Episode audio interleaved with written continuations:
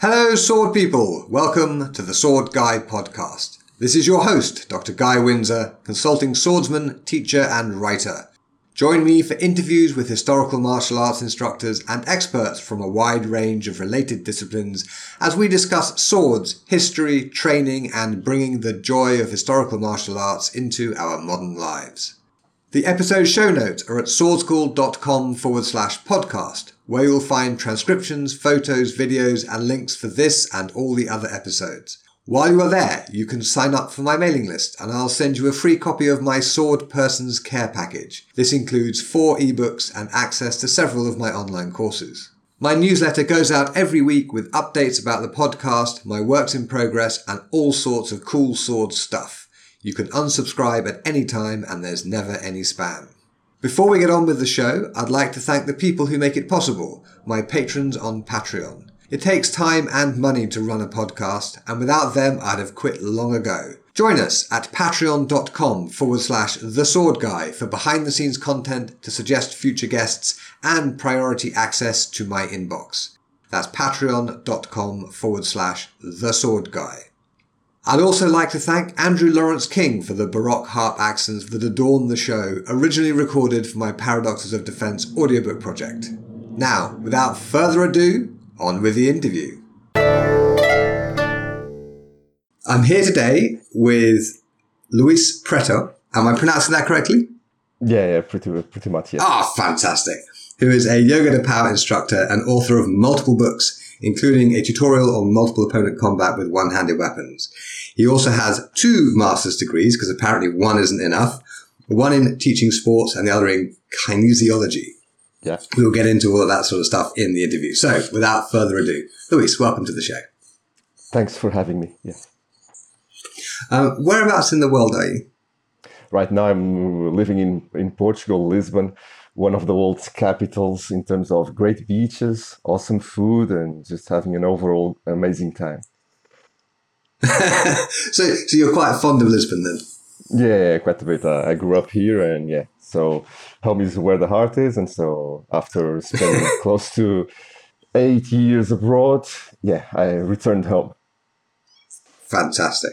Um, so let's just start with um, the question: What is Jogo do Pau? And mm-hmm. we have had Jessica Gomez on the show in episode thirty-eight, and she talked about it a little bit. Mm-hmm. Um, but I'm guessing that the average listener may not remember that far back. So, what is Jogo do Pau?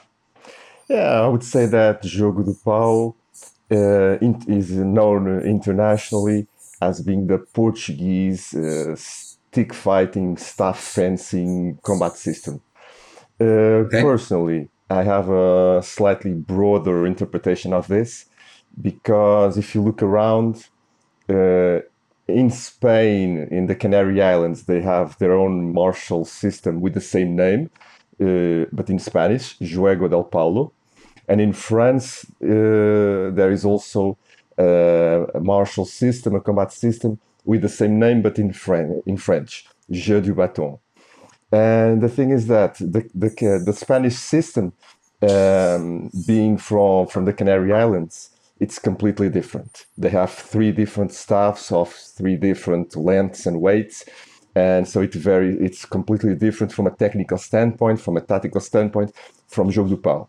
But if you look to the if you look at the French Jeu du Bâton, um, they didn't manage to preserve the outnumbered combat version, assuming that they once had one but within the dueling ver- version that they managed to preserve, it's exactly like Jogo Pau. All the techniques, all the strikes, all the parries, all the footwork are exactly the same as the ones we perform in Jogo Pau. And so I have a strong belief, just a personal belief, that Jogo Pau is actually a cultural heritage of what was once a Central European fencing system spe- specialized, uh, centered around the staff. Okay.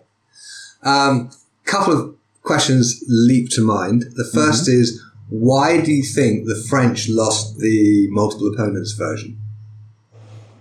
Uh, or is it possible that the Portuguese developed the multiple opponents version because they had a specific need for it and it just never developed anywhere else.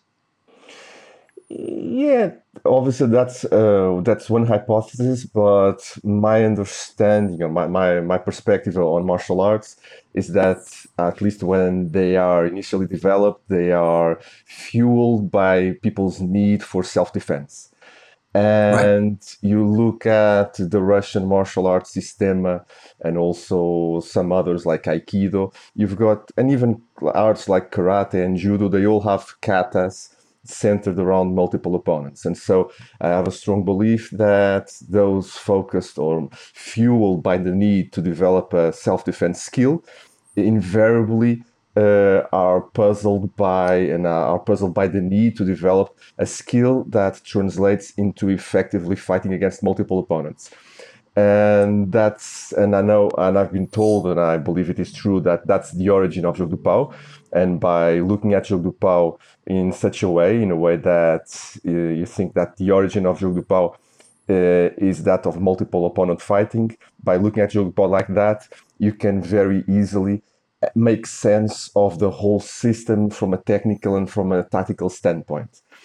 And so under this perspective that martial arts get fueled by the need for self-defense thus multiple which include multiple opponent combat uh, and then also adding adding to this uh, the knowledge that you've got historical manuscripts like German, some German ones uh, that the, depict techniques and tactics to fight multiple opponents and so that gives one the information that it wasn't just in Portugal that people focused on focused on multiple opponent combat. The, the, Germans did so, and Germans being neighbors of France, my guess is that obviously that the French at some point also also focused their martial training around multiple opponent combat. Uh, and so, under these assumptions that the French once also had the multiple opponent combat version, then the hypothesis that I come up with is that things probably got lost as a result of society going from rural centered societies to urban centered societies because the same thing happened in Portugal. For example, my, my main instructor, Nuno Russo, he was also raised in Lisbon, and that's where he began his practice of Jogo do Pau. And sorry, and his practice of jogo do pau in Lisbon centered was exclusively based on dueling on one-on-one combat. Uh, because this Lisbon being um, an urban city, uh, Portugal's capital, people got together to practice jogo do pau as a leisure activity, and within this leisure uh, context, uh, people began focusing exclusively on dueling. And so in Lisbon, outnumbered combat had already been lost. No one knew how to fight multiple opponents in, in Lisbon. And then one day he decided to ask his instructor um, whether one could use Jogo do Pau uh, to spar, to, to, fight against multiple opponents. And his instructor, who was originally from the north of Portugal, which at the time was still uh, very much still uh, uh, rural based and thus had kept that tradition. His instructor, who was originally from the north, told him, "Yeah, there is a, there is such a version of Jogo do Pau. Uh, I did learn a few things when I was a youngster, but I haven't practiced them in a long, long time. So I'm going to teach you the, the, the little things that I still recall, but then I'm going to refer you to other instructors uh, situated, located in the northern part of Portugal, for you to go there and learn from them, learn from the source, learn from the people who have managed to preserve that style of combat to this day. And to his credit, that's what he did. And he managed to then put together a, a, a training system, a method that included both outnumbered and dueling. Uh, but so, but then now coming full circle and answering your question, uh, in Portugal, it what happened was the the urban versus rural uh, paradigm uh, brought about this uh, these different focuses. The focus on outnumbered combat in rural environments and the focus on dueling in urban environments. To the extreme that in Lisbon, the, in, in an urban environment, people also lost the outnumbered combat version. And so my my the, the hypothesis I would invest more energy on, or at least the first one I would look I would look to to test and to investigate, was whether in France the same thing happened. Okay, um, couple of thoughts. Yeah. Firstly, um, the stick has never been a sort of formal dueling weapon amongst the dueling classes. So it would make sense to me if it's designed for, okay, you're, you're walking from one village to another and a bunch of guys jump you and try and take your money. Mm-hmm. And so you use your walking stick to, you know, or your long walking staff to beat the crap out of them. Mm-hmm. That, so it strikes me as, as likely that it would have been, um, developed for that kind of defense rather than one on one. Yeah, because yeah, in actual self defense situations, you don't want to duel. You just want to hit people very hard and then move on. Mm-hmm, um, and we do have stories from England yeah. um, about people with quarter staves fighting multiple opponents. Mm-hmm. Um, so it would make sense to me that it's primarily originally a um, it is not operating with the assumption that you just have one opponent. Mm-hmm. Um, but my other thing is, okay, when you're training a dueling art, mm-hmm. it's pretty straightforward to set up scenarios in which you can practice, yes. right? There's no real challenge there. Um, with multiple opponents, mm-hmm. there is the problem of, well, what you're supposed to do is hit very, very hard and then move on right? You're not supposed to interact with the individuals. You just, you, you belt them as hard as you can and then move on. Because if you get stuck on one person, their friend is going to come behind you and clunk you on the head. Mm-hmm. So how do you set up the training for multiple opponents? Funny enough, it's actually easier and even less complex than in dueling. Because just okay. like you so, like you rightfully said, like uh, if one is dealing with a self-defense situation, but that doesn't matter. That's uh, regardless of whether you're fighting against multiple opponents or just one. Like in a real life self-defense situation, a real life self-defense situation always involves the risk of serious injury or death. And so, in order to reduce that risk of injury or death to zero, the only thing that reduces the risk to zero is not fighting at all. And so your first premise in a self-defense situation is to see, is to try to avoid the, the conflict at all costs and basically like eventually run to run away. But now let's assume that the opponent or the several opponents that you are facing are blocking your access to the the only path that you have available to, uh, in order to run away. Then you have to do something in order to try to get to that to that path for, for you to run away for, you to run away from the opponents. Uh, but you have to get to that that exit route uh, without getting hit, without uh, without getting injured, and so therefore, then in an outnumbered uh, case, in in fighting against multiple opponents, what you are trying to do is to simple, simply keep the opponents at a distance. Because like assuming that you're not dealing with projectiles assuming that people do not have guns then if i'm out of your reach you cannot hit me. And so and then what happens is that for example let's assume that i stay put on the same spot and i don't move. If i don't move and if i'm fighting if i'm facing two opponents both are able to approach simultaneously, both are able to strike at me simultaneously, but then I only have one weapon. At best, I'm, a, I'm able to protect myself from one strike and not from the second. And so I, I, I protect myself from one strike and I get hit by the other. And so, for me to be able to protect myself from two opponents engaging me at the same time, I need to use my weapon to protect myself from one opponent and distance to protect myself from the other opponent. And so by approaching you, I am able to protect, use my weapon to, pr- to protect myself from you. But then if I have another guy uh, on my back, at my back, uh, by approaching you, I'm able to distance myself from the guy standing at my back. And so I'm able to protect myself by stepping out of his striking reach. Uh, and as I approached you, I can approach you in one of two ways. Either you are attacking me and I have to approach you by pairing, or I am, or I am able to preempt your strike with a strike of my own. And so I am able to push you away and put you in a defensive position. And then I simply repeat this over and over again. After pushing you away and stepping out of the other opponent's reach, I I switch and I strike towards the other opponent in order to push him away while stepping away from your striking reach.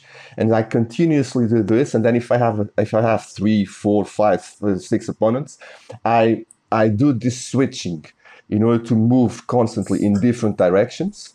Uh, but the principle is always the same.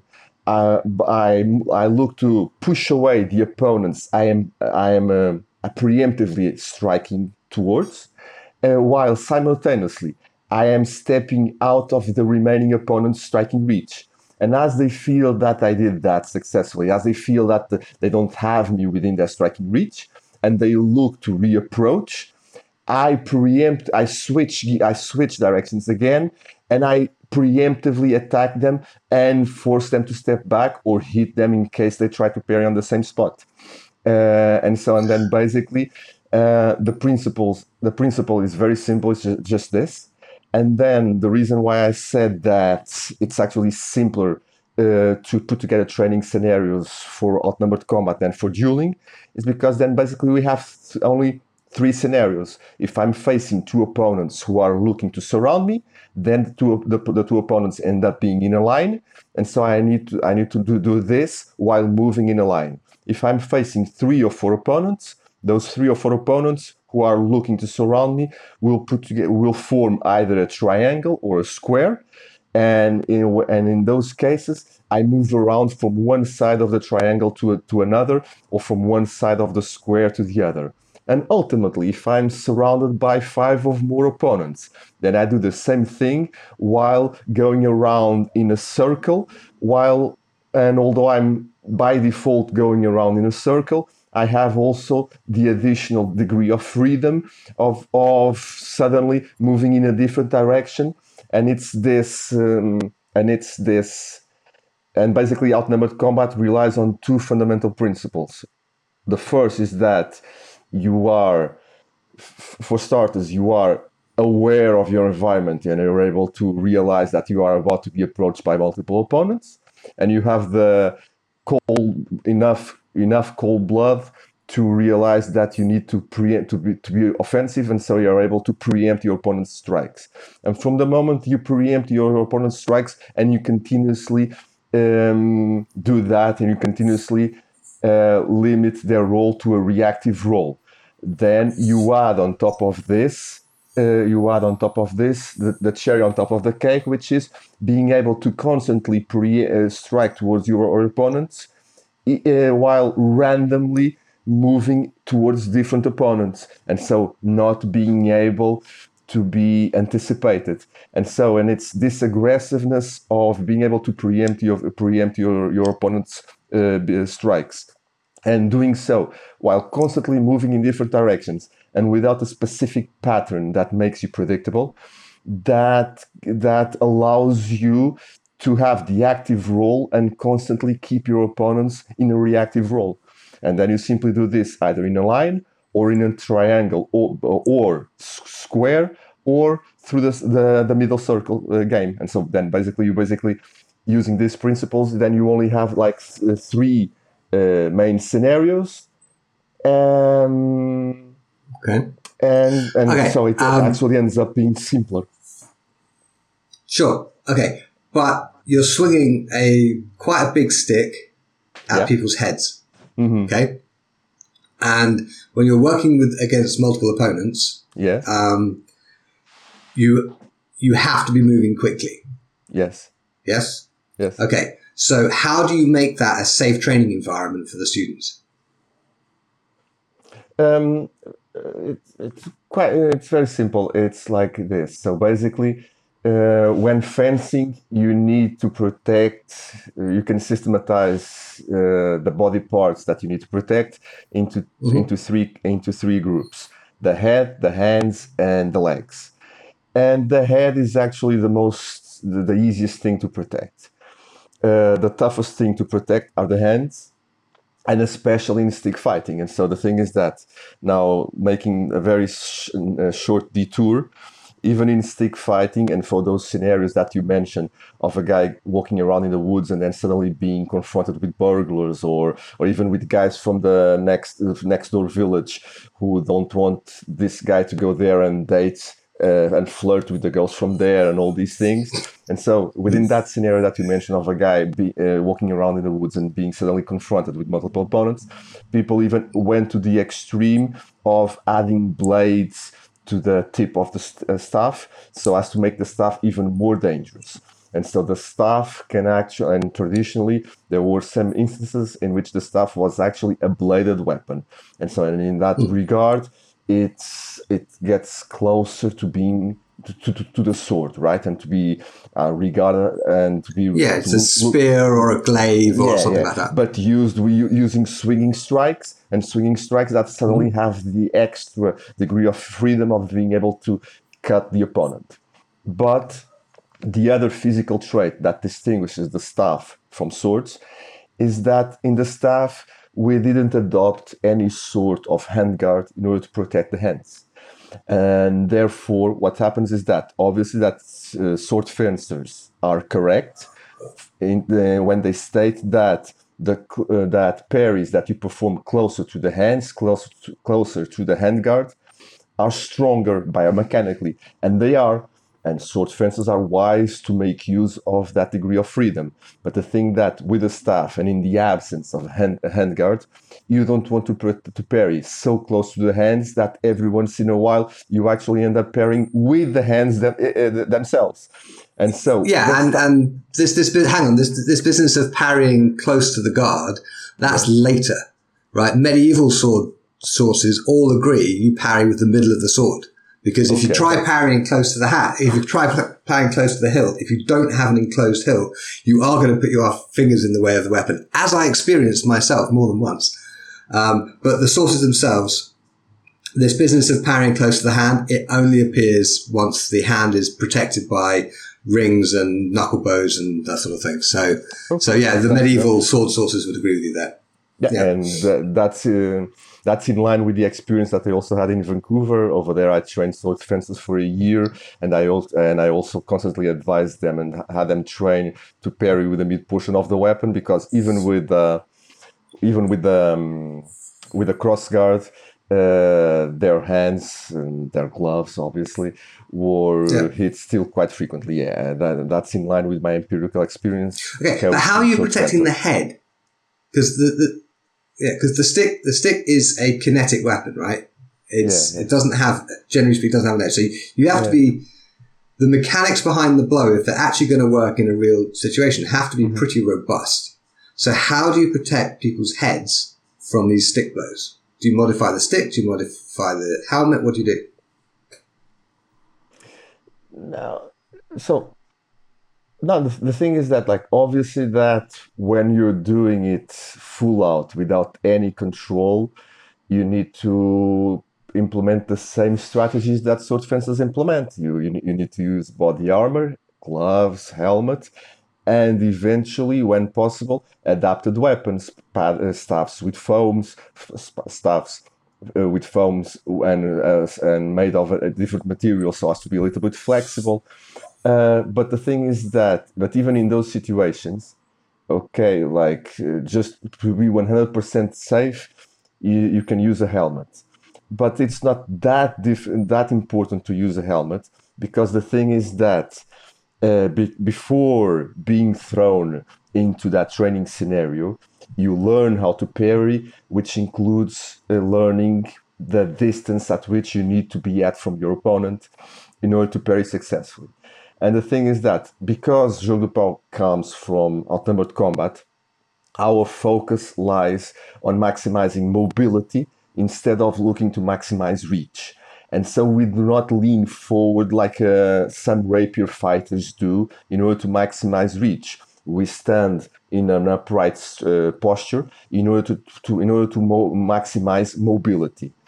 Um, and this means that the instead the rapier fighter who leans forward actually places his head closest to his opponent. Close, uh, it's the closest body part Hmm. of his uh, closer to his opponent. But in our case, because we stand in an upright up, upright posture, it's our leg, our front leg, our front knee, leading knee that is closest to our opponent, and our head is uh, our upper body is a little bit further behind. And then the thing is that if you're looking to parry with the mid portion of your weapon, and if you have been trained to do so effectively, upon doing so effectively and intercepting incoming strikes with the mid portion of your weapon, then that means that your your upper body, your head, is out of measure. is out is out of measure. Um, But um, but even but uh, if you mess up and you end up pairing too close to the incoming strike, too close to the opponent who's who's striking at you, then like you simply need to place your weapon either above your head in that oblique roof-like position or next to your body like with a side parry which everyone performs to have your head uh, uh, being effectively parried but then the thing that in uh, the thing is that in that situation you never get hit on the head because you only get you need to get you only need to get the parry in the right place uh, when that Sure. happens, Okay, what usually but- gets hit is your lead hand. Sure. Okay. But I bet you anything you like, if you and I fenced with at Jogo do Pau, seeing as I've never trained it, Mm-hmm. you would probably hit me in the head several times.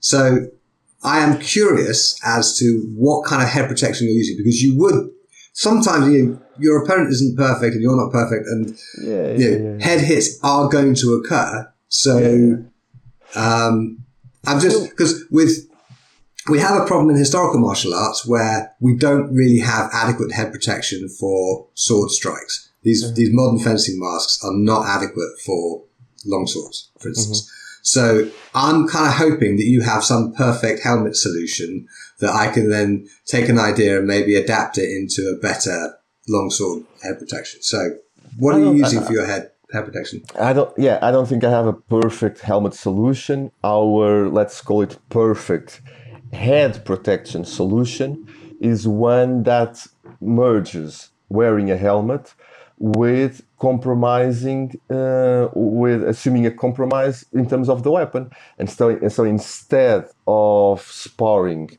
full out with really hard inflexible uh, almost inflexible staffs uh, we compromise on the weapon. And we have these staffs which have a skeleton that gets progressively thinner as you move towards the forward tip and so that makes these stuffs pretty flexible and on top of that they also have foam around them and so you Ah, okay. we- and so but and so we look to get to that uh, to to to develop the, not the perfect helmet but the perfect head protection strategy by merging the two by merging a helmet with a slight compromise in terms of the weapon and and Okay. so and then That based on sense. this that based on this so what my my main advice one of my main advices uh, for people looking to train in this case jogo do pau um, while looking to because like we all, all of us who have fencing fencing experience we understand that by changing the physical traits of the weapon um, you have the tendency to try to change uh, eventually a little uh, uh, the technique uh, and eventually the tactics. And you only need for to, to, to change the weapon in terms of weight. If you make the, the, the weapon lighter then you don't need to accelerate it as much with your body rotation and all that stuff. Uh, and so obviously that uh, the ideal thing in order to develop your skill uh, so as to in a way that you test drive it under competitive situ- uh, you test drive your skill using these competition oriented uh, gear uh, this type of competition oriented gear. But you have but you also want to uh, ensure that your technique your tactics your skill are martially are being developed in a martially valid way according to the origin of the, the, the, the of the of the art then you need to constantly switch between your your practice between between the traditional wooden staffs and and the com- competition oriented gear and so um, Yeah. you- yeah Yeah, we do the same with switching between sharp swords and blunt swords. yeah of course yeah yeah yeah makes sense yeah Um, also, this is reminding me a little bit. Are you familiar with the German um, Jägerstock? Um, I'm familiar with some things regarding German martial culture because I have one very close student who's German, and to my knowledge, to my knowledge, he's uh, he's the only person I've taught to this day who has really delved um, both into sword fencing and jogo do pau, probably with uh, equal intensity and dedication. And he has shown me a, a few things, a few manuscripts, and a few references I- pertaining German stuff. Yeah. Uh, what is that one about? Okay. Because the Jägerstock, um, this comes from a book uh, by a chap called Pascha, writing in the 1670s, if I recall correctly. And it is the, his Jägerstock stuff. He is explicitly taking it from a French source, which is now lost. Okay. but it is about 30 odd short kata for this 10 foot long stick, which has a spear point at each end, Mm-hmm. right? Mm-hmm. And it is all multiple opponent stuff. Mm-hmm. Mm-hmm. So it just, it just struck me, um, that that might be something you might be interested in because it's from a French origin, Mhm. 17th century, and it is using effectively a stick. Okay, it's got pointy ends on it, but it's a stick Yeah. that is it's explicitly for multiple opponents. Yeah. Um, We have we have And it has, we like- have- we have such forms in Yeah, yeah, so it's- Pau.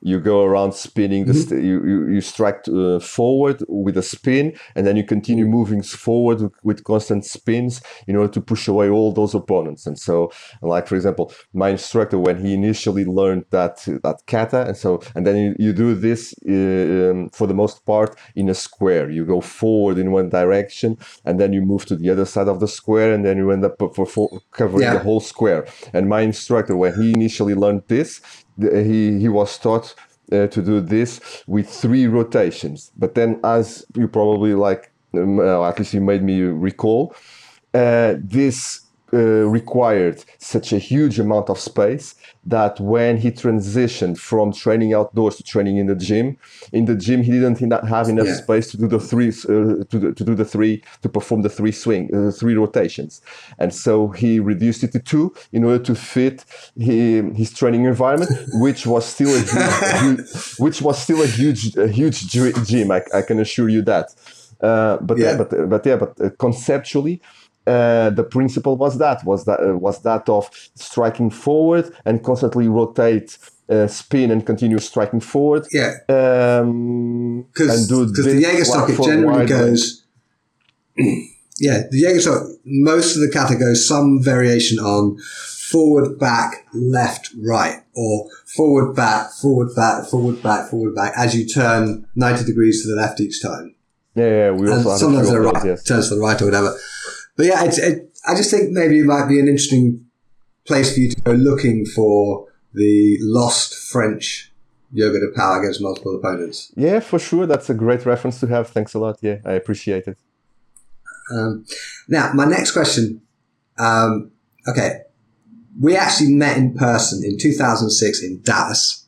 Yes, we did. And Louisville. I, that's yeah, that's right. Um, a dry county. They actually had us staying in a dry county. It was extraordinary. anyway, so the what I remember from your class Mhm. was you were quite explicit that you didn't see the point in teaching choreography mm-hmm. or teaching in a choreographical way, like do this because it looks like this. You're much more, okay, if you want your student to step forward, give them a reason to step forward, like a target in front of them. Mm-hmm. And, um, honestly, I don't think I was quite ready to properly absorb that at the time. okay. But these days, that's entirely how I teach. You'll be pleased to hear.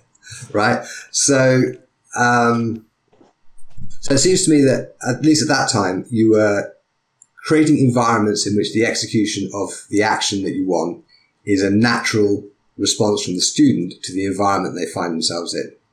Is that a fair assessment? Yeah, it's um, it's a fair assessment. Um, right now, I I look to explain those situ- that situation using the following two and uh, two thoughts. One is that if you think exclusively of being able to be coordinated in terms of timing, let's think about uh, a tennis player or baseball player um, uh, looking to hit uh, a ball, which is a, a project, a project, um, an object which is in motion um, and so they need to coordinate their movement in terms of space and time, so as to to make contact with the weapon, uh, with the, with the object, with the ball, uh, successfully. Uh, it wouldn't cross your mind to get or to expect any success to come out of out of a, a training methodology that would get you to train with imaginary balls, right? yeah right? So, and so uh, my understanding is that this in, this initial thought, okay, if, if we can agree on this, then we can now build on this. Okay, so you you're not looking, you, you wouldn't expect uh, um, success from training with imaginary balls in order to improve your timing. So we agree on this. Okay, now let's move forward. Then this, my second thought is as follows: you look you look up, you open you open any any book on uh, motor control and development, the development of, of, of skill, movement skill, and you invariably uh, see the following diagram. You see input leading to processing and processing leading to output.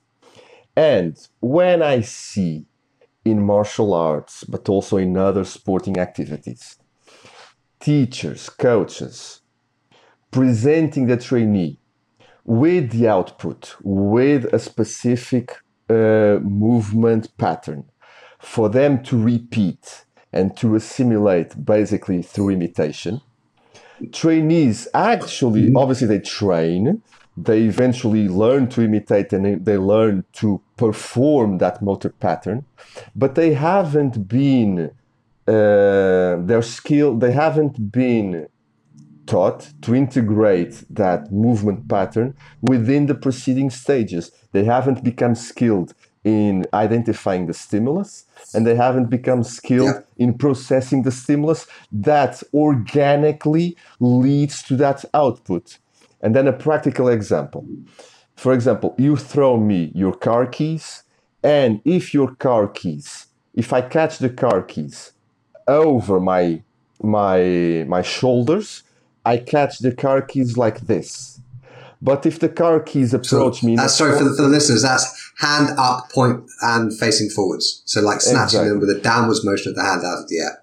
Yeah. But if the car keys happen to reach me below my shoulder height, I end up switching. Oh, I, I end up switching my hand, my hand. Yeah. Uh, where is it? It's okay. End up don't, Luis, don't, don't, don't worry. Don't worry about the video. No one can see the video except me. Okay, I end up so. switching. I end up switching yeah. my hand in order yeah. for them to land on the palm of my hand. And the thing is that. Right. So you're you're catching the palm up. Yeah. Yeah. And then and then we need we we benefit from realizing two things. One is that we are never even aware of what we are performing you throw someone sure. the, your, their car keys, uh, your car keys, and then after they, successfully caught the car keys, you ask them, uh, "Oh, like how did you catch them? How was your, how did you manage your grip?" they go like, uh, I don't know, I, I simply caught them. I just caught it. Yeah. And then and then if you ask them to describe what they actually experienced, what they went through while they performed it, they will state something that makes total sense and it's pretty simple, which is like, dude, I didn't even think, think about my body. I looked at the car keys and by simply following their trajectory, they lured me. They lured my body. My body has a brain of itself. They lured my body to adjust and to mold itself into the into the catching position that yeah. was warranted. And so, and so our our outputs are actually problem solving solutions. Uh, exactly. Are, are intelligent ways in which our body molds itself uh, based based on two things based on having a goal having uh, a task that they that needs to be accomplished and then the specific traits of the environment that you need to deal with in order to be successful at that ta- task that you want to be successful at yeah so, here's, here's the way i here's the way i phrase it hang on here's, here's the way i phrase it for my students when i'm teaching people to teach Yes. Every technical correction or every technical thing you teach your students should mm-hmm. be a solution to a problem that the student has experienced. Right? So mm-hmm. They're not looking at it, okay, I move my sword like this and this because that's what the form is. They're like, okay, my opponent's sword is coming at my head and I do this and this and that way I parry and strike. And so they're not learning it as a, uh, as a choreography. They're learning it as a solution to an experienced problem. Mm-hmm. And that way, they're not. There's it's absolutely clear what the input is, and the process just makes sense. Yeah, and then and then that this leads us to also uh, to an interesting uh, um, understanding, which is that okay, for example, now here we ha- we're having an abstract discussion, and within this abstract discussion, we can refer ourselves to strikes, to parries, to footwork, and this means having technique mm-hmm. systematized into, into three groups. But in terms of the performer, for the performer, there are there is no footwork. For the performer, there are only two technical, uh, only two technical um, subgroups. There are only strikes, and there is only, and there are only parries. And an, another analogy: if we meet again in the street and I decide to approach you in order to shake your hand, I perform the approach without focusing on the steps. I don't even think about steps. Right. What I, I think about the task I want to accomplish, which is to give you a handshake. And because of prior, pri- because of prior experiences, I already know the distance I want to be at from you in order to give you a handshake. I don't want to be so close that like we're like bumping chests, and I don't want to be so far away that I have to lean forward.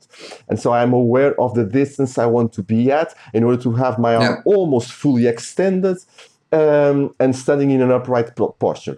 Being Uh, being able to see with my mind's eye the end position I want to be at, I compare that with my initial position, and I move I move forward or even I move to the side or I or even move back. Imagine that I'm already we're already like crossing paths and I go like, oh dude, like there's the guy. And, and I even need to step back in order to distance myself from you to put myself at the, the, the desired handshake distance. And so in terms of the performer, for the performer, the performer doesn't have to think simultaneously in parallel about strikes and footwork or about parries and footwork both parries and strikes have a spatial component to them. The offensive, offensive, the, the, distance you want to be at when you finish the strike, the strike, or the defensive, uh, or the defensive combat distance you want to be at when you perform, when you finish the parry. And by be, having having become aware and knowledgeable uh, pertaining that offen- because pertaining those defensive and offensive skills, then you constantly see those defensive and offensive distances in your mind's eye and you constantly compare yourself your present situation with that offensive or offensive or defensive position you want to finish at and so you only think striking and you think parrying, and both comp- uh, both the offensive offensive the, the spatial distance component of striking and the spatial component of distance gets you to move naturally. This isn't Yeah. to say not just one and another thing. This isn't to say that biomechanics are not important. Bio- bio- Biomechanics are important and they deal with maximizing the transference of energy between your body segments so that you are able to uh, move uh, as fast as possible Smoothly. Yeah. smoothly and developing the maximum angular speed and the maximum transference of angular speed, speed bet- between body segments. But the thing is that uh, that's not the foundation. So that's some, and so the foundation needs to be being able to perform. And so going back to the baseball player or the tennis player, it's useless to get him to focus on his body to develop a great motor pattern, movement pattern that would generate maximum kinetic energy, but he's he is he and so he's able to generate great kinetic energy, but he's not able to make contact with the ball.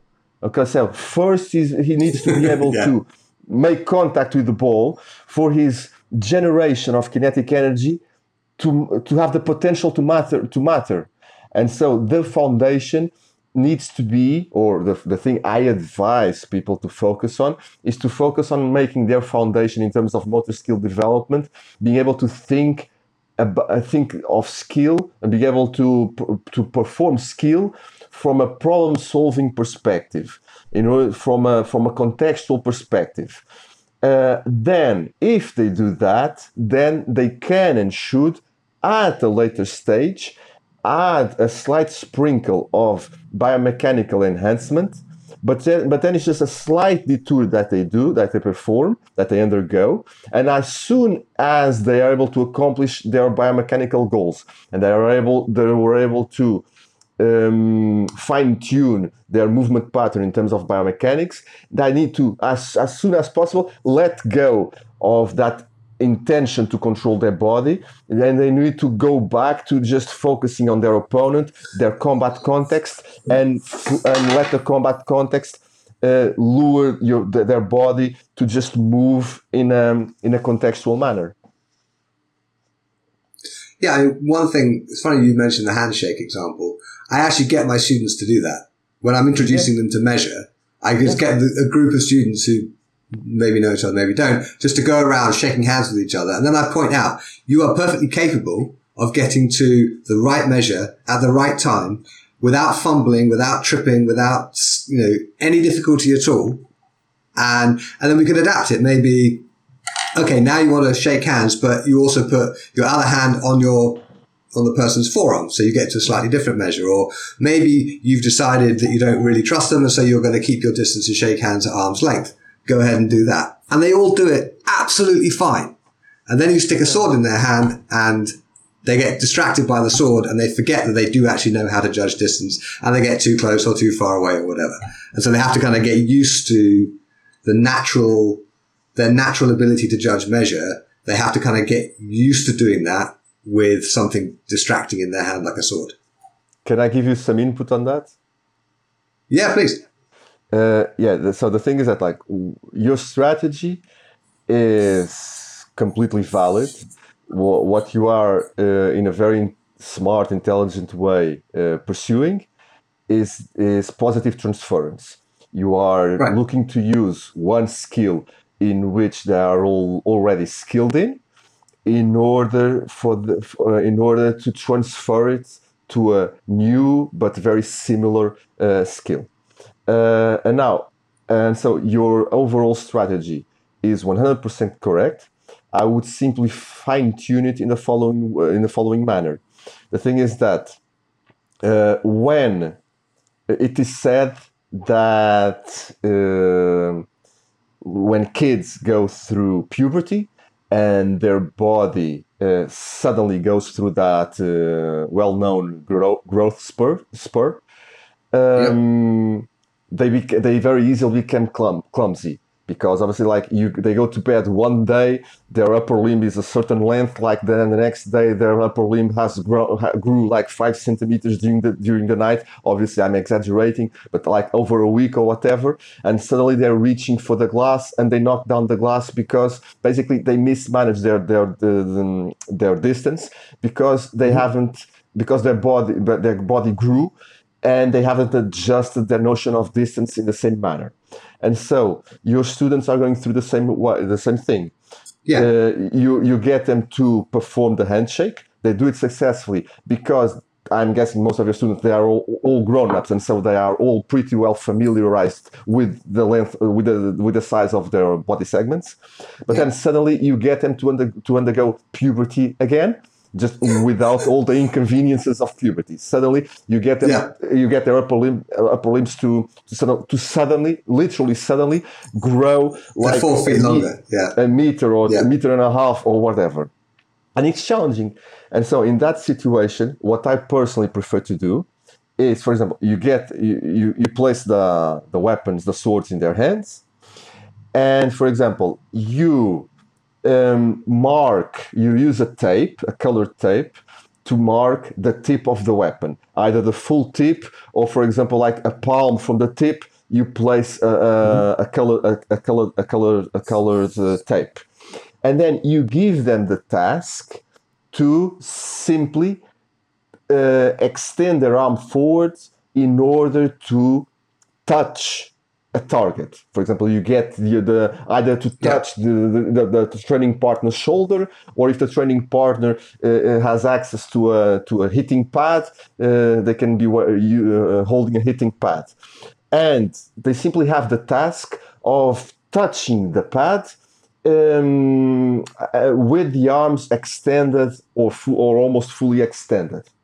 and the person serving as target will move around and has the freedom to distance themselves, yeah. uh, approach. We, we have a, we have a game like this. We have a game like this called the buckler game, mm-hmm. where one person holds a buckler behind their back, and the other person with whatever weapon. Um, when the person holding the buckler exposes the buckler, they have to hit it with their rapier or their longsword or whatever else. Mm-hmm. And the person with the buckler is moving backwards and forwards and to the side or whatever, and just the person who has the weapon is sort of trying to keep themselves in a position where when the buckler comes out, they're going to be able to hit it. Mm-hmm. And the person with the buckler, their job is to make that sufficiently difficult that it's interestingly challenging. So the optimal rate of failure is occurring. So maybe the person with the sword gets the strike to work four times out of five, something like that. Yeah. So yeah, we have something similar to that already. Yeah, because for example, you, you, Brits, you Brits have the, or I would, I could, I could say us Brits because I was also born in England and I do have a British citizenship. Uh, I don't know. Could, okay. Oh yeah, so I can actually say us Brits, although I only I only lived there for for the first year of my life. Um, have the the the, the strong, uh, well known tradition of dart throwing uh, at pubs, right? Yeah. And so yeah everyone learns or develops the skill to throw darts without actually being taught, without actually having a formal, going through a formal teaching process. And how do people do that? By simply undergoing, by simply experiencing um, a practice that afford, affords them access to intrinsic feedback. You throw the dart, yeah. And at the end, you get the visual feedback, the intrinsic feedback, the feedback straight, straight away. So that the intrinsic, uh, uh, in case people, some people, some listeners might not might might not know, intrinsic feedback is that which is immediately made available for you to you as a result of of of, of your skill of, of your performance. In this case, you throw the dart and you immediately see if it was a little bit off to the left or right or up or down or whatever. And based on that, mm. you look to adjust your movement on the next go around.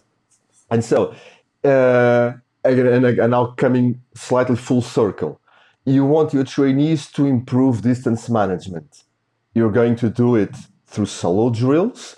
Uh, by getting no. them to train to hit the, the invisible opponent, which who which doesn't give them access to any intrinsic feedback in terms of distance management, no, it doesn't make any sense. And so you simply give them the task of wanting to hit, strike, touch a specific physical target at a specific distance.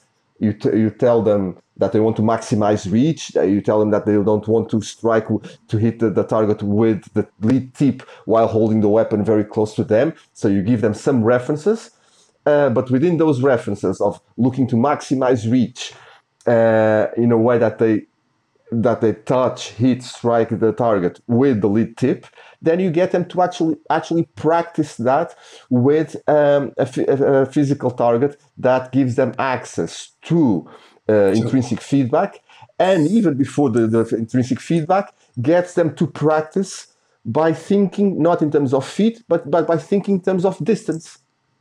Right, like like when I'm teaching people point control with a rapier, right? It's very easy to start them at lunging distance, but that's actually quite difficult. Um, so what I do is I start them with on a wall target, so they don't have to worry about hitting their partner or whatever. Um, get their left shoulder actually on the target, right? And then they're trying to get the rapier to kind of. It's difficult to hit the target when you're that close to it with a rapier because it's so long. And mm. so then they maybe turn around a little bit and they're still very close and they're sort of jabbing it with like a wrist action. And then they take a step back and they can hit it just by extending the arm. And then they take a step back and they can hit it with a lunge. And then take a step back, they can hit it with a pass. And it, it's not about this kind of mechanistic repetition of this specific action. It's about wherever you happen to be, hit the fucking target. Mm-hmm. Right? Because in a sword fight, you don't get to set everything up and have your partner stand still and then you just stab them. You have to you have to be able to manipulate things so that you can always strike whichever leg is forward, which wherever your weight is, they, you should always be in a position where you can strike. And so I get them to, to, to train like that because, um, it takes it away from this, them trying to remember a specific technique and it gives them just this objective of just hit the target. Yeah, perception. and then yeah, then we can then we can work on yeah, but then we can work on, oh, okay, oh, if we, if we improve your lunge a little bit, you'll be able to hit the target from further away with less effort. So why don't we work on that? And then they'll, mm-hmm. then we'll improve their lunge and, and that will get a bit better and then we'll throw that back into the mix. Yeah, perception leads to action. Uh, or, and lures right. people into action and, and molds uh, people's actions.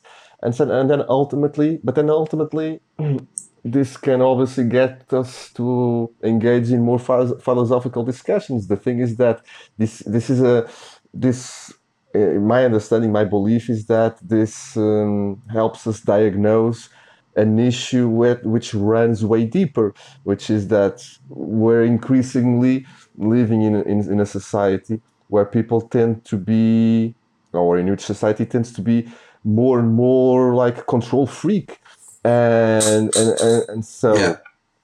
uh, and this to say what this to say that uh, people like to by, by focusing on that on, on the idea that you need to see something to believe it you go like oh no, no like i only I, I only believe in what i see and i uh, and so and i focus on just what can be grasped uh, through my five senses. And so then it's like okay so from from an outside perspective uh, the instructor the person he, who who is observing uh, the fighter the martial arts martial artist performing the observer only has access access to the action. You only see uh, body segments moving in space and so and then with this uh, control freak mentality and, and looking to be like to 100% objective, what you see is body segments moving in space. Then you look to teach body segments moving in space. Oh, move your arm like this, your shoulder like this, your knee like that, your foot like that.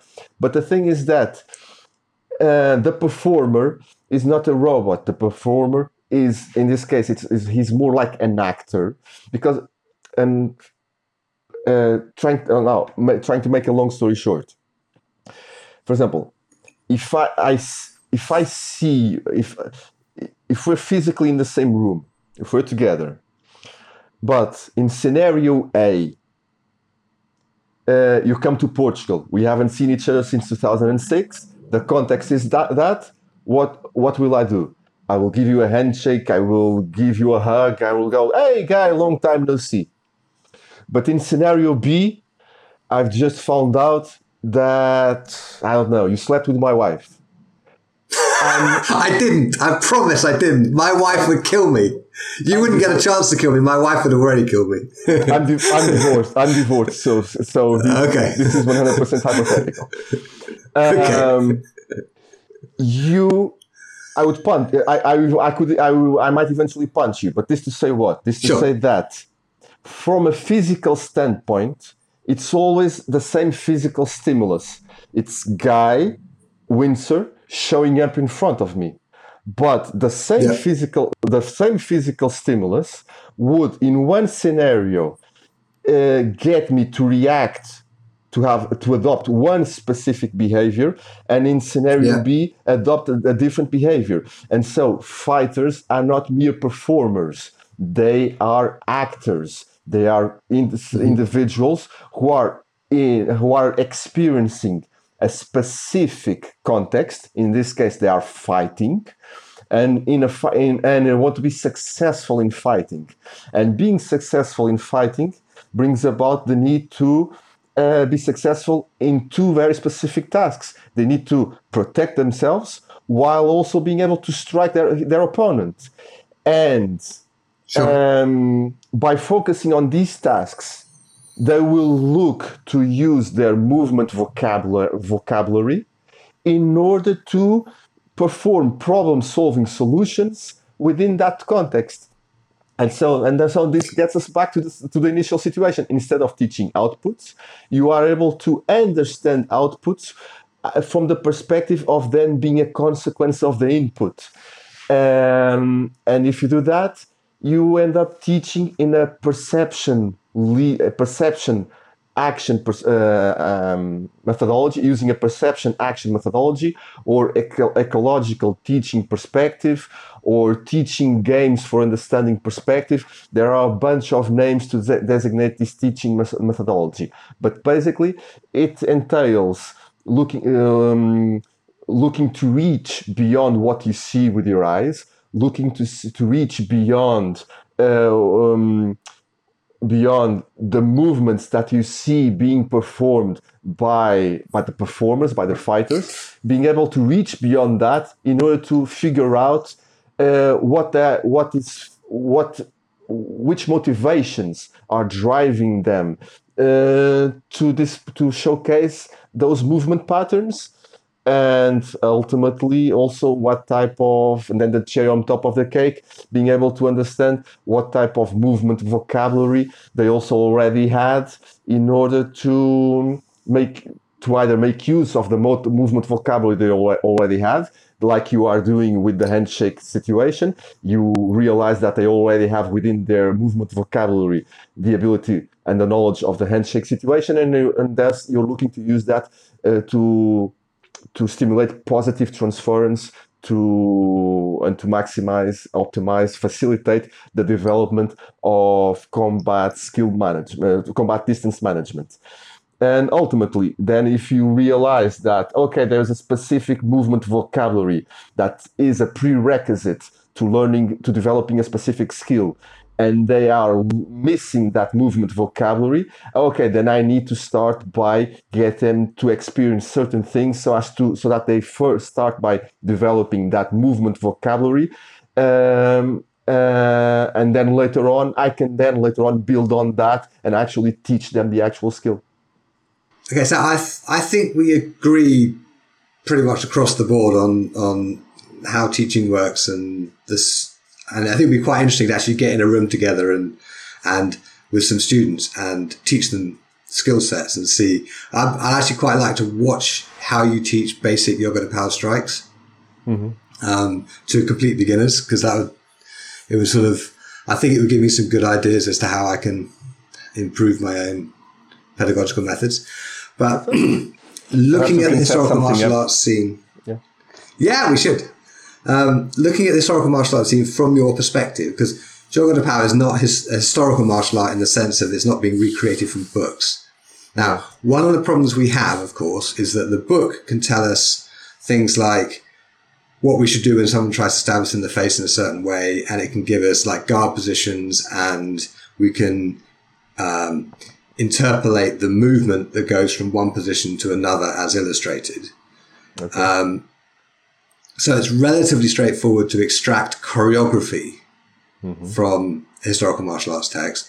It's much, much harder to extract actual combat skills. So, mm. from your perspective, how can historical martial arts practitioners improve their training? Well, um, two things come to mind. One, uh, as I stated earlier, so that uh, German friend of mine, student of mine, uh, Patrick Scheller, uh, he has been for self, for 12 years now uh, studying and training both the, the German system uh, and Jogo do and I, I, I believe he's also looked to study a little bit of Fiore's system as well. So he might he might actually also be a, a nice source for you to eventually interview uh, because you know he, he's been dealing and looking into the two facets of the coin. And so, and this to say what? This to say that okay, Jogo do Pau is a part of what I understand to be historical martial arts, but it's not, but like you rightfully said, it's not a, a historical martial art European martial art that has been recreated from books. It's a historical um, European martial fencing art that has been preserved through direct teaching. And in that, and that, and not only through direct teaching, but a direct teaching which focuses highly on free play sparring. And as a result, uh, the, the, the link between combat co- context and skill has been uh, preserved much more easily and much more faithfully. And so the, my first my first thought is that uh, those looking to interpret interpret uh, ancient manuals, old manuals, in order to uh, resurrect these skills, I think they could benefit from uh, looking at Jogo do Pau, from studying Jogo do Pau, in order to develop a foundation, a foundation from which to look at uh, these manuals.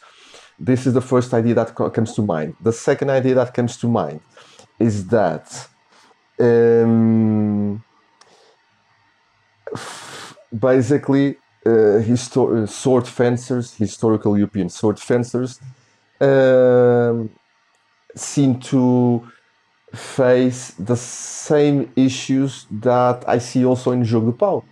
And the thing is that for me, uh, if we look if we look to uh, to characterize to define sparring fencing um, as an equation for me it's like you've got two parcels. You've got for one you want to hit your opponent so you've got the aggressiveness of wanting to hit your, your opponent but then it's plus being respectful of the opponent's weapon. And this equals being aggressive in a mindful manner.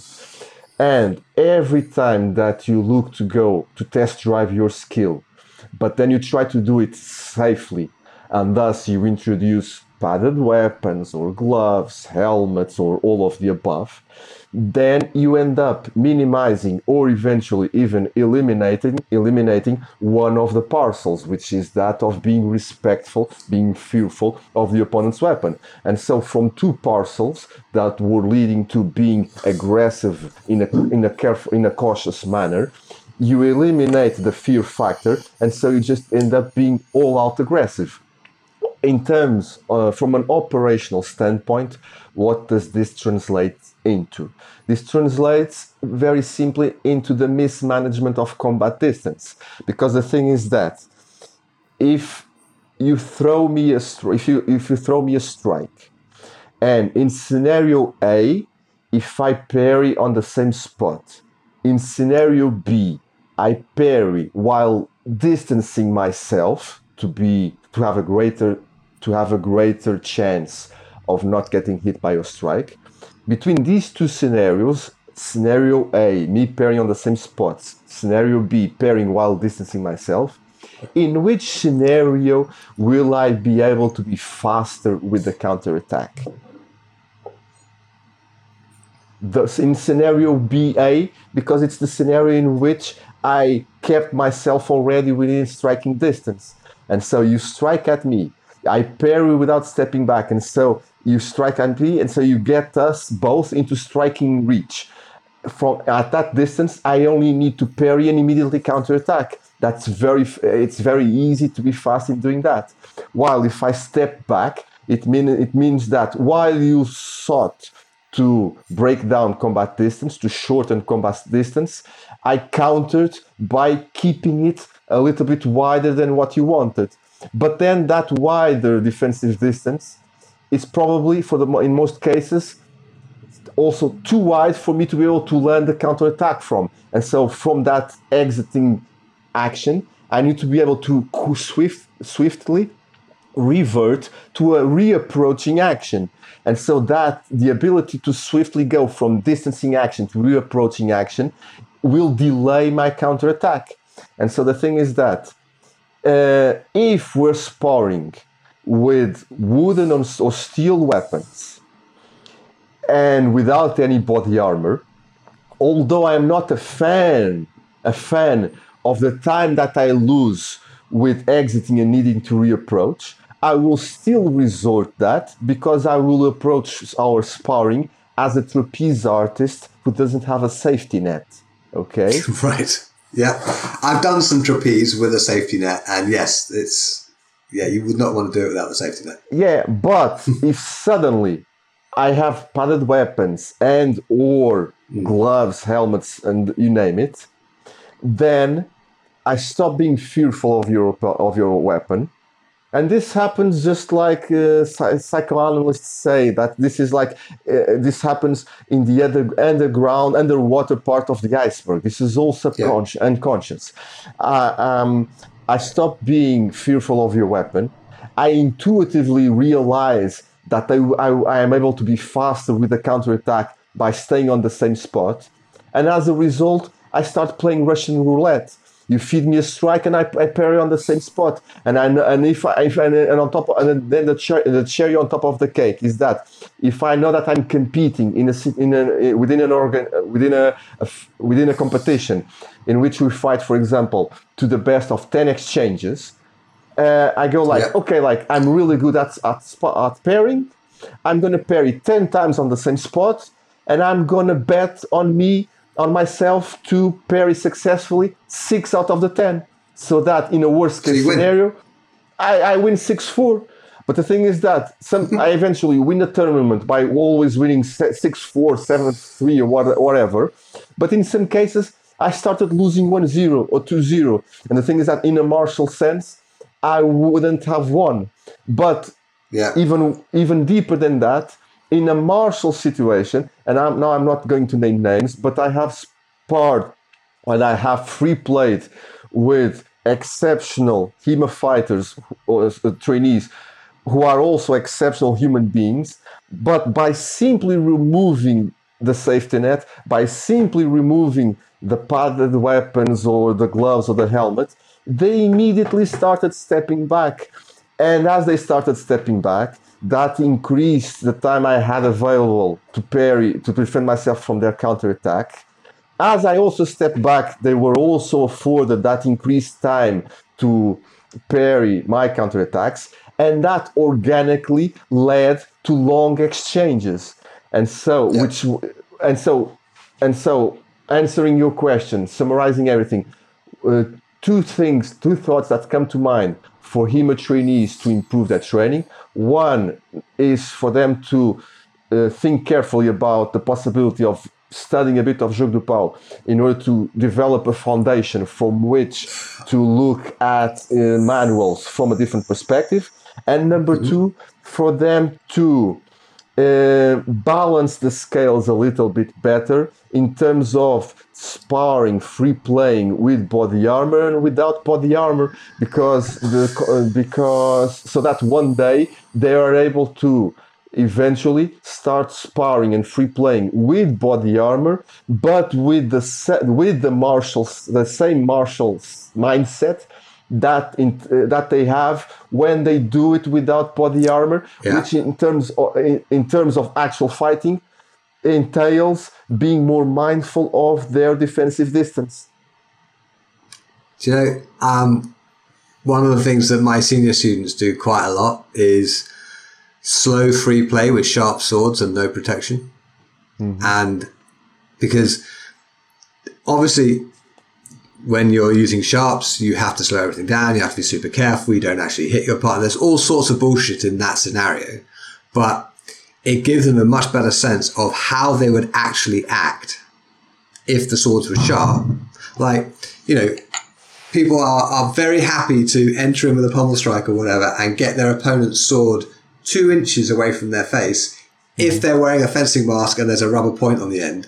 When it's sure. sharp and they don't have anything on their face, they get that thing about two feet away from their face because they're frightened of it. Right? And, mm-hmm. and Viggiani said the same thing in his in his 1575 book Lo Schermo. He, he mm-hmm. basically disdains training with blunt swords because it encourages you to not parry properly. So yeah, I mean, what what you're, you're in my case, you're preaching to the choir, but I'm hoping some of the listeners will maybe take that on board and go, actually, you know what? Maybe don't. Okay, I am not saying everyone should train with sharps. I'm not saying that. It should be done under professional supervision. But I think um, putting together training scenarios in which you remain frightened of the weapon is is good for everyone. Mm-hmm. Yeah, no, for um, sure. Okay. So I have a couple of questions that I ask all of my guests, and the mm-hmm. first of them is what is the best idea you haven't acted on yet? I would say that it's an, an old idea that I have of putting together a do-it-yourself uh, training regimen, a do-it-yourself um, tutorial for people to be able to easily practice, teach themselves, teach their family members with them and, and their friends. Um, Okay. What would that look like? Are we talking about like a video course or a book or what is it? Uh, I might eventually start. It, it would depend on the on the tools I have access. Uh, I end up having access to, because obviously that uh, yeah video course anything with actual video video footage would be preferable. But but uh, if needs be, and if I end up putting to putting it this putting this together through a, a book uh, yeah, I'm pretty confident that it would still translate into very good results because just like we're saying, a lot- just like we've been arguing, discussing, talking about, uh, it's a type of practice in which you get the intrinsic fi- feedback from the practice itself.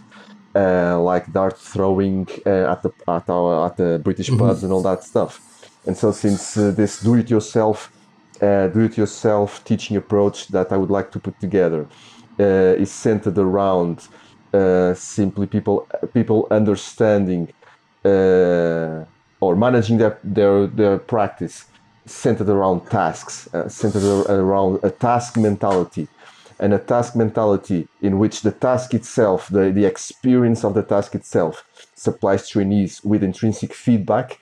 Uh, yeah, you, uh, a book would get people to still um, achieve great results. Yeah. Okay, um, I have some experience of putting together training manuals of various kinds, and one thing that I've started doing last four or five years or so is I combine the printed book because that's better for like organizing information with video clips, and you can put QR codes to the video to the link for the wherever you've hosted your video clip, so you can actually do a book with the video. Um, so that you don't have to have one or the other. You can have both. Yeah, uh, I, I I really appreciate the input. Uh, very recently I put together a, a Patreon account on top of my older YouTube account, and I've actually also been playing around mentally with um, with that possibility. Yeah, uh, uh I've been looking to find okay. a way to bring that into effect. Yeah, but I really really appreciate your input. Yes.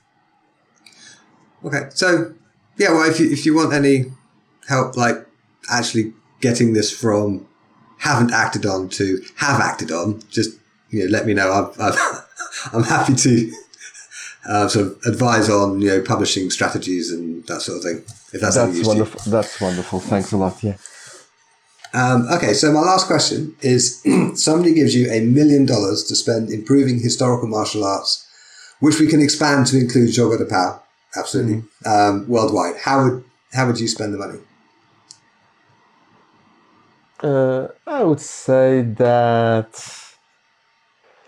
I would spend the money um, by enhancing, by looking to enhance uh, the input of sports sciences on and of the, the whole academic scene uh, in HEMA in order to strengthen HEMA in all sorts of aspects. And so I would look to put together scholarships for people to um, to to put together for people to put together like master's theses and doctoral theses on the subjects. I would look to try to stimulate partnerships between uh, different academic institutions. Um, and I would look to try to sponsor eventually even like uh, even master's degrees on just like uh, sports te- teaching and sports coaching specifically applied to combat sports and eventually to to historical martial arts. Yeah I would look to to pursue uh, all these avenues but all of them geared towards uh, strengthening HEMA from uh, from uh, a methodol in terms of methodology and approach to knowledge and even knowledge itself uh, by by connecting it more and more and more strongly with the academic world yeah.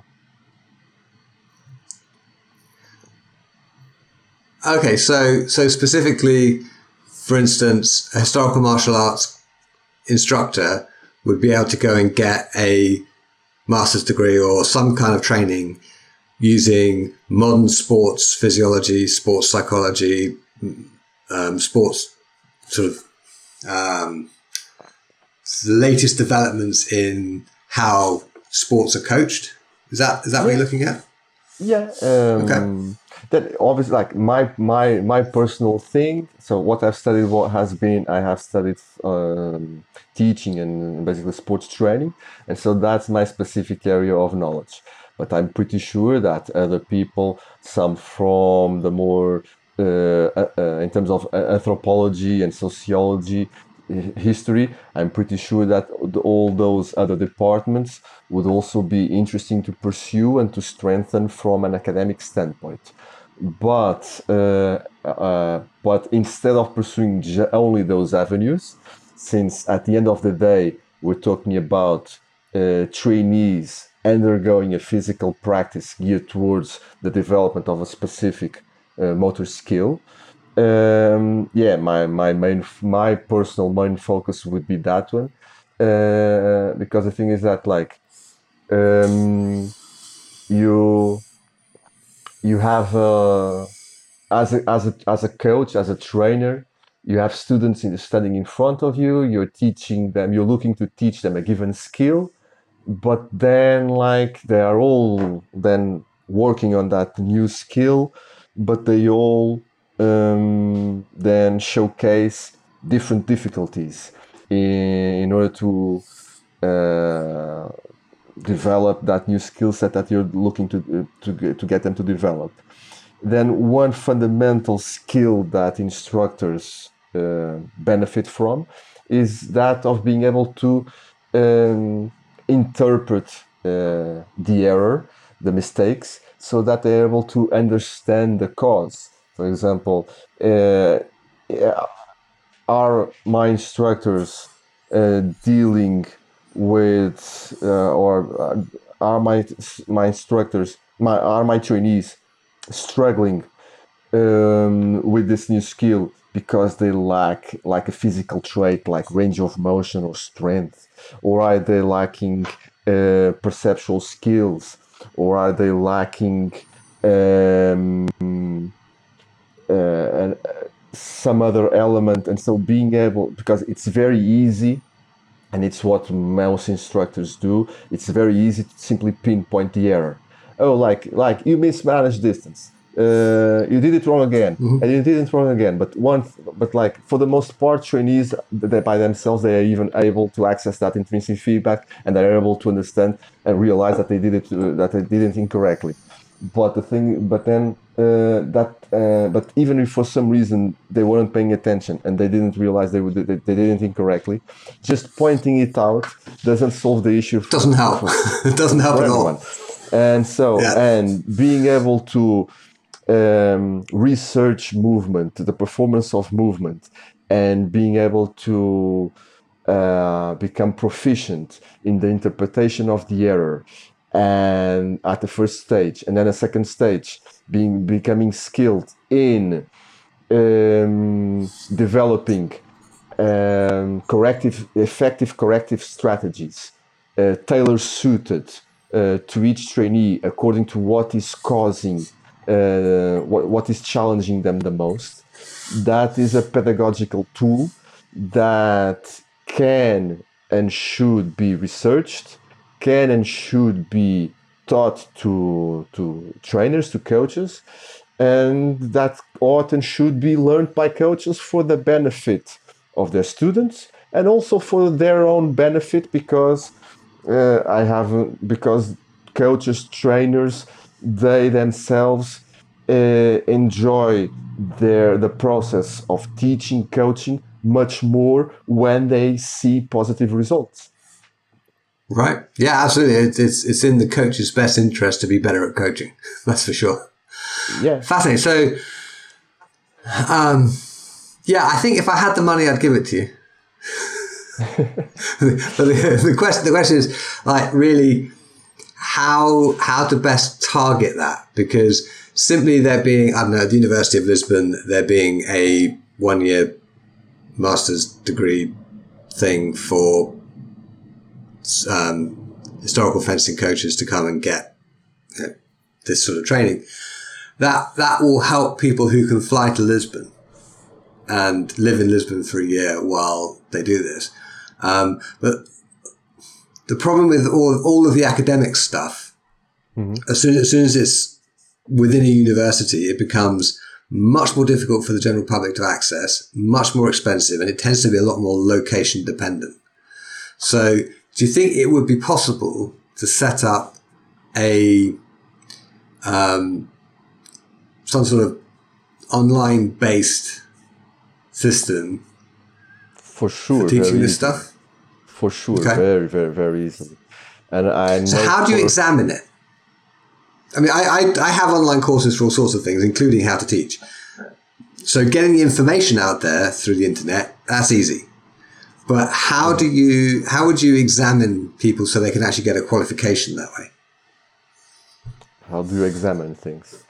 Um, personally, I would examine things, uh, train uh, students, really from a practical standpoint in terms of in, instead of instead of merely presenting them with information for them to memorize and then spill out uh, in the exam i would do the opposite. I would i would present them with practical tasks uh, that uh, in which they would need to apply the the contents the concepts covered during Sure. class. So, I mean, I, I, I examine students who are training to be teachers and stuff. And in person, it's easy, right? You just watch them teach a class or watch them teach an individual lesson or whatever, and it's the examination process is straightforward. But how do you test for that kind of skill over the internet? Any thoughts on that? This, this is actually a problem that I am trying to solve for my own purposes. So I'll be very curious if you have any any suggestions. you can you can put together uh, videos um, for them to uh, analyze uh, and write a report on in terms of the mistakes the mistakes that they identify what they believe the causing effects are and which type of um, corrective strategies they would pursue for starters. So you'd send them a video of a student who was having trouble with something, and then ask them what the how they would deal with it. That's not a bad idea. Okay. mo- uh, contact, uh, immediate like uh, real life um, uh, movement analysis for them to have to solve the issue just like you when you're studying mathematics studying when you're studying mathematics okay like you can study a few concepts from a theoretical standpoint but uh, but then ultimately you need to buy an exercise book and you need to exercise it exercise it and be able to develop uh, your skill to to merge all the ideas together in order in solving in solving the exercises and this is the same thing instead of opening the books and, and learning th- theoretically in an abstract manner uh, about like uh, teaching principle number one teaching principle number two like instead of being things Yeah, just sure. being generic now like okay you you you you you, you present and you teach and you present trainees um, in this case students with those general principles but then and the, but then you apply it into practice and and the beauty of being able to have a course specifically uh, designed for one specific sport is that it allows you to actually uh, make the transition from theory to practice to that point to the point of actually recording real life trainees with the, uh, who are showcasing different type of uh, difficulties in uh, in learning tasks uh, so that the so that the students get to actually practice their teaching skills the teaching skills that real life real world teaching requires of them which is uh, from a pedag- in terms of motor skill development it's uh, which, which is based around uh, movement analysis and being able to detect the errors interpret interpret the causing effects of the errors and coming up with effective uh, creative um, creating sol- creative uh, corrective uh, strategies yeah That is very interesting. Okay, I'm going to have to go away and think about that because that. one of the problems that I am personally trying to solve We'll, Is we'll, some gonna students- schedule. We'll schedule the next forecast for the next for 2048. I think faster than that. Um, Hopefully, yeah. Hopefully. yeah, no, um, no. I'm just thinking about it because it's it's one of the problems that we have as a community in the historical martial arts world is lack of useful teacher training and lack of certification for such things, so that people can take a piece of paper that actually means something to an insurance company and say, "Look, I'm a competent instructor. Give me a decent rate on insurance." Okay. So, and it's the the the teaching isn't the problem; it's the certification that's the problem. And now I have some stuff to think about. So thank you very much. I'm going to go away and think about it. I'm not. Yeah, You're it's welcome. it's itching away at the back of my head. Brilliant. Well, help. thank you very much for joining me today, Luis. It's been great to meet you again. Thank you, guy. Thanks for having me. It was a, a true ple- pleasure. Thanks for listening. I hope you enjoyed my conversation with Luis. You can find the episode show notes at swordschool.com forward slash podcast, where you will find transcriptions, photos, videos, and links for this episode. While you are there, you can sign up for my mailing list and I'll send you a free copy of my Sword Person's Care package. This includes four ebooks and access to several of my online courses.